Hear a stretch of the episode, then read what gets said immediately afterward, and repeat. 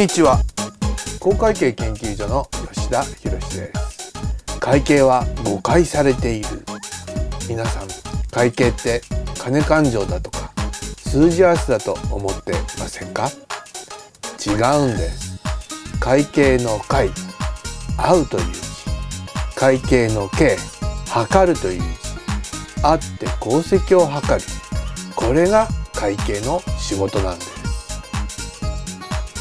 あって功績を図るこれができれば間違いだらけの政治家選びから正しい政治家選びが可能になるんですね。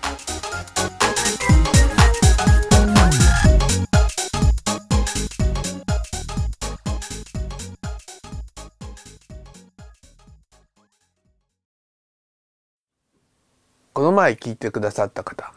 将来の税金というのでいい政治家か悪い政治家かっていうのが測れるんだ。っていうことをお知らせしました。この辺りをもう一回復習しておこうと思います。主権者とか市民とか県民とか町民とか村民とかその土地に住んでいる以上ずっ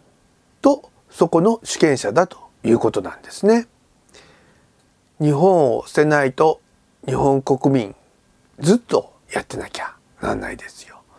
いい国じゃないですか。食い物はうまいし、水も美味しいし、四季もあるし。さて、そんな時にですね、まあ僕たちの子供たちもここで生まれて育つわけですよ。相続の時のことをちょっと考えてみようと思うんですね。よく出てくるのは宝刀息子っていう話なんですが今日は宝刀親父ということで話をしてみようと思います。宝刀といっても王道ではありません。金の使いが荒い親父です。このお父さん息子に残してやるんだ娘に残してやるんだということですねいろんなものを買い集めてくれたんですいいお家を作ってくれました。ね。何軒もあるんですけれども一つは温泉が出るところ。もう一つはコンサートホールがあるんですよ。お嬢さんはバイオリンを習うということなのでいいバイオリンを買ってやろうということで、えー、ストラディ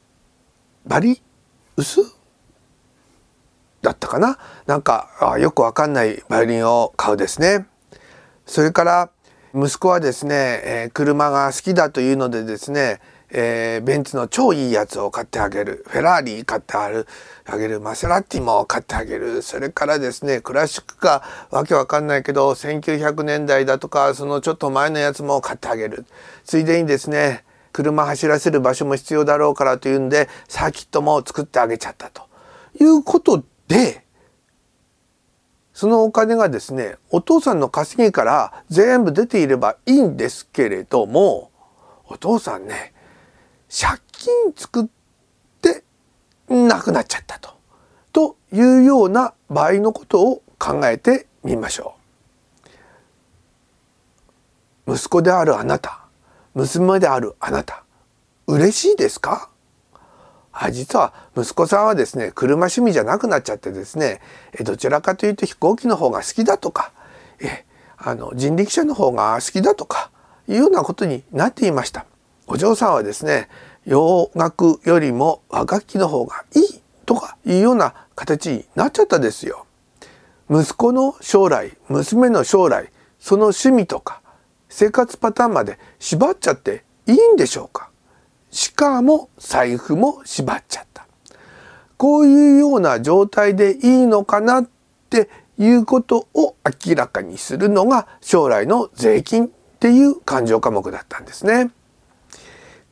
この辺り詳しいことは前回のナンバー2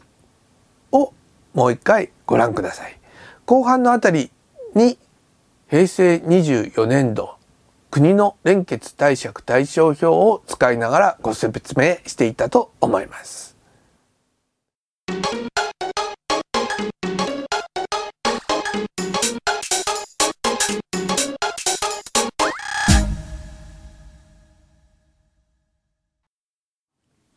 さて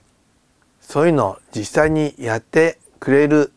自治体があるといいなと思っていたらありました。栃木県に大田原市という市があります。ここの市長さん津久井富夫市長が貸借対照表を作ってということで、えー、私大田原市民の貸借対照表と大田原市長の貸借対照表を作り始めました。津久井市長は市長さんになったのは平成22年4月8日8日だったんですね。で、えー、市長さんになった時どこが自分のスタート地点かなということで、えー、本来でしたらですね22年4月8日8日にですね貸借対照表を作ればいいんですけれどもちょうど、えー、平成21年度末日ちょっとややこしいですが平成22年3月31日ですよ。この日の時点で貸借対照表を作りました。えー、この時の貸借対照表というのはですね表紙見ていただくとお分かりいただけると思いますが黄色なんですね。あ見ていただければって申しましたけれどもこれどこを見に行けばいいかというとですね公会計研究所のホームページをたどっていただくと見ることができます。検索をかけていただくと、えー、カタラクシーとかですね子供にツケを回さないってロゴマークが出ているホームページが出てきます。えー、この中のサイトマップのところがいいですね。大田原市の会計報告というページがございます。こちらの方にですね黄色と赤と青の会計報告が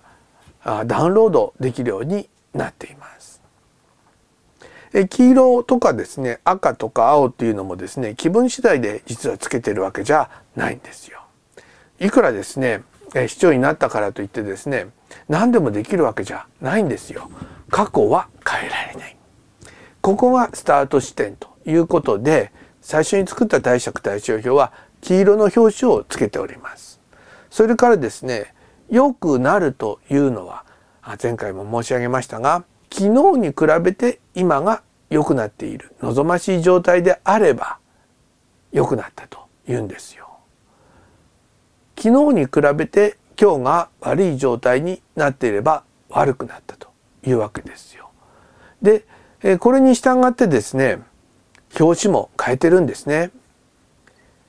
市長になった時点に比べて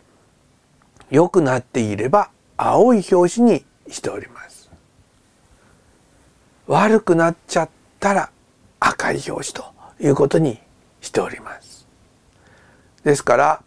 中を見なくても市民の皆さんは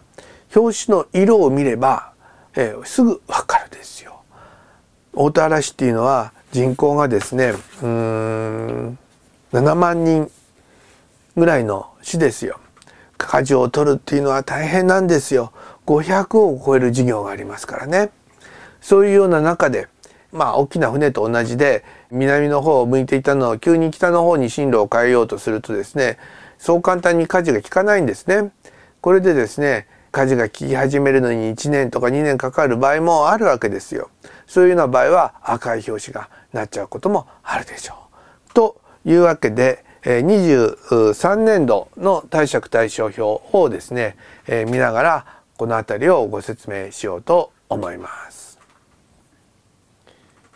この貸借対照表え市民1人当たりで書いてあり11ページ12ページです。で13ページ14ページは参考ということで総額で書いてあるんですよ。なんで市民1人当たりというのをベースにしているのかというと一つはですね総額だと分かりにくいんですよね。7万人の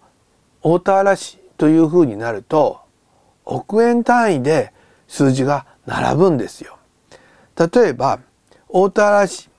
平成23年度現預金どのくらい持ってるかというと86億円ですよ。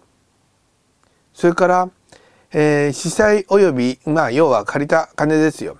578億1075万3,000円持ってるんですって読めないでしょ？だからですね1人当たりっていうふうに書いてるんですねそうすると借りたお金ってね78万8343円って読む時もドキドキしないで読めるぐらいの数字になるんですよ。もう一つですね一人当たりで書いておくメリットっていうのはですね出生による選択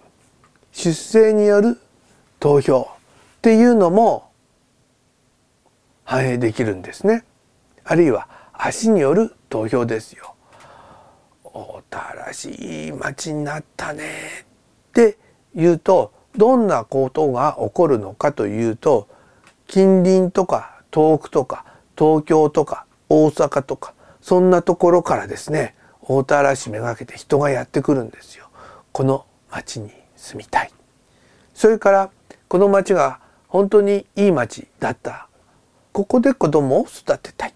ということでお子さんの数が増えてくるんですよ。そういうような時には一人当たりの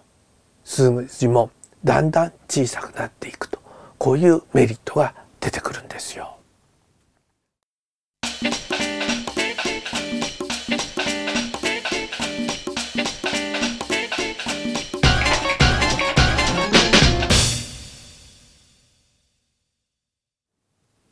さてこんな風にして作っている大田原市の1人当たりで計上している市長の貸借対照表と市民の貸借対照表ですが将来の税金はどうなっているかというと平成21年度は103万9,000円に対して23年度は103万2,000円と少しですが減っているんですよ。ついでに人口はどのくらい減っちゃっているかまあそういう意味じゃ足による投票とか出生による投票で言うと出ていっちゃった人の方が多かった。あるいは亡くなっちゃった方も多かったのかもしれませんね。21年度の人口は7万4,000と89人。平成23年度は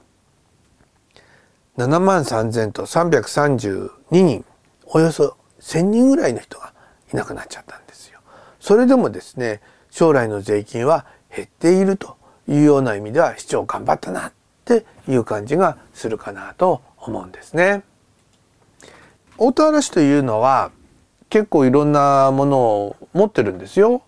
えー、例えばですね黒羽というようなところにはですね温泉があるんですよ。それからですね隣町と一緒にですねコンサートホールなんかも持ってるんですよ。もちろんですね道の駅なんかもあるんですけれどもついでにですねすごいのがですね宿泊施設も持ってるんですね。大田原市ふれあいの丘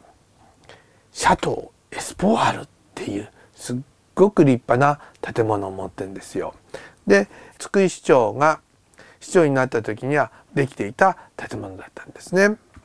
で津久井市長さんはですねどんなことをしてたのかっていうと例えば先ほど大きな立派な宿泊施設がありますよって申し上げましたがふれあいの丘というのがあるんですがこのふれあいの丘についてですね成果報告書っていうのを作ってみたんですね。全部の事業についての成果報告書を作ったわけではないんですがふれあいの丘については成果報告書を作ってみました。市民にとってどれだけ有用な仕事をしてくれたの？それからもう一つですね重要なのは安く利用者が使ったあるいは使えたということだけじゃなくて市民の負担も小さくしたんだよということを分かるようにしたんです。こういうことをしていくことによって将来の税金っていうのは少しずつ減っていくんですね。ターゲットが良ければドーンって減ることもあるかもしれません。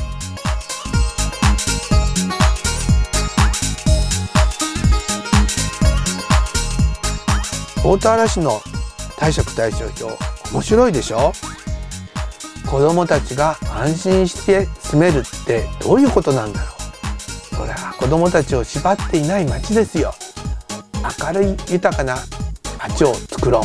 っていう時に子供たちを将来の税金でがんじがらみにしちゃいけませんよね。そういったのが分かるようにするのが将来の税金なんですけれどもその数字を出すのにはいろいろな工夫があるんですよ。今日はそのいくつかをご紹介しました。もうちょっとご紹介したいなと思いますので続きはまたこの次にしようと思います。今回も聞いてくださってありがとうございます。